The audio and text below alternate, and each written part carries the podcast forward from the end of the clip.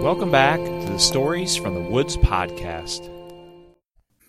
We're back here to tell another episode of the Paperboy Charles. He has been, like many people out there who save up for something that they're really excited to have. It's hard because you gotta be patient, but here he saves up for something by all the work he's been doing with his paper route, and he now has enough money to buy it. So we share that story with you today and listen to find out what he's trying to purchase and how excited he is that he's earned it. Paperboy Adventure The Big Purchase. Charles the Paperboy had just returned home from collecting money for his paper route.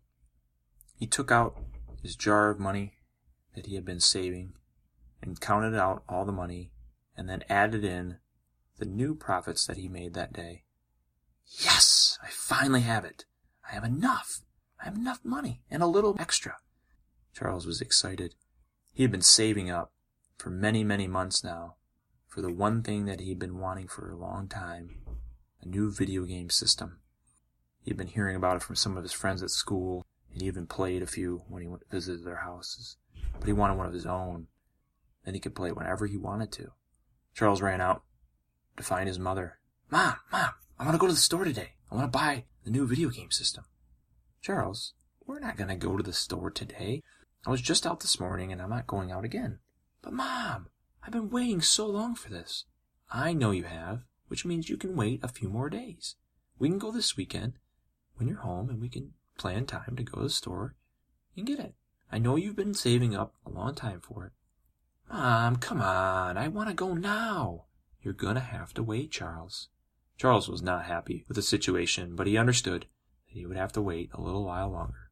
The next day at school, he told his friends that he was going to buy the new system, and they were excited for him. He told them that he was going to buy at least one game in addition to the, standard game that came with it. After a few days, it was the weekend. He woke up Saturday morning. First thing he did at the breakfast table was ask his mom, When can we go to the store? Why don't you eat your food and get ready, and then we can go? He was super excited. He did get ready, and they did go to the store. And they walked right to the electronics department. He saw it on display. Oh, that system he'd been waiting for for such a long time. At this store, he had to grab a slip of paper that had the barcode on it because they didn't allow anyone to grab the boxes off the shelves. They had the gaming systems and the games in a separate area that you had to buy at the checkout counter. So he took this slip of paper with the amount on it and took it to the checkout with his mother. I'd like to buy this today, he told the store clerk. Okay. And the clerk took the slip of paper and he came back with a large box. We've got a sale going on today where you can buy another game for only five extra dollars. And here's the selection of games you can pick from. Charles looked at the different games. Oh, I like that one. Oh, maybe that one.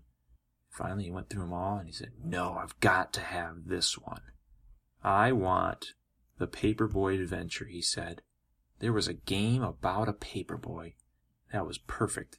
That was exactly what he wanted. And none of his friends had that game.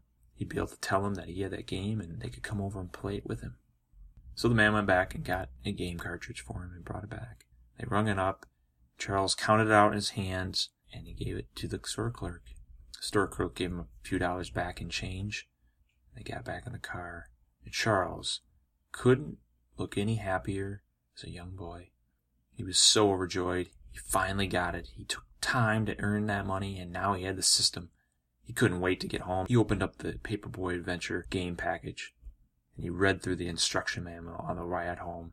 He was going to be ready to play this game when he got home. It was a cool book with all the different controls. So when he got home, he worked on opening up the box of the game system got it all connected up to television in their living room. And he didn't even care about the standard game. He was ready to play the Paperboy Adventure game. Stuck the cartridge in, turned on the power button. Started up was the Paperboy Adventure game, and there was some neat music that went along with it, and he started playing the game. And the object of the game was he had to ride his bike through his route and throw papers up to the porches of those that he was delivering to. If he hit a window, he'd lose points, but if he got it right on the front step, he'd get a lot of extra points. And there was dogs that chased him down the street. And there were sometimes people walking down the sidewalks and you had to avoid them. There's lots of different challenges. And there was different levels. So if you passed the first level, it'd get a little harder the next level, and there'd be more obstacles. He didn't make it very far that first day. It was challenging, but he was super excited. And he had a little time to play the standard game that came with it, and he enjoyed that as well. At dinner time, he told his dad all about the game, and his dad didn't seem entirely interested, but he was glad that it was something that he wanted and that he worked hard for it. Charles wasn't sure what he'd buy next with the money that he was earning from his paper route. Maybe it'd be another game, but all he knew was it was worth working hard for this. And he told his friends later in that week about the system that he got in the Paperboy Adventure game. They thought that was really cool, and so he had his friends over one day, and they played for several hours together.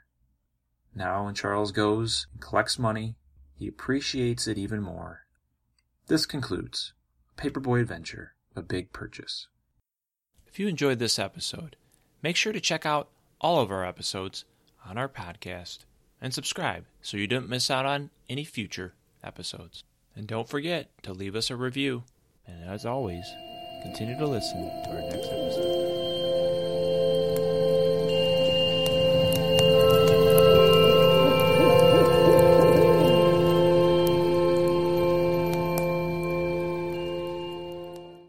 This podcast features the song A Dinner and a Rabbit by Mute Stare. Available under Creative Commons Attribution Non Commercial License.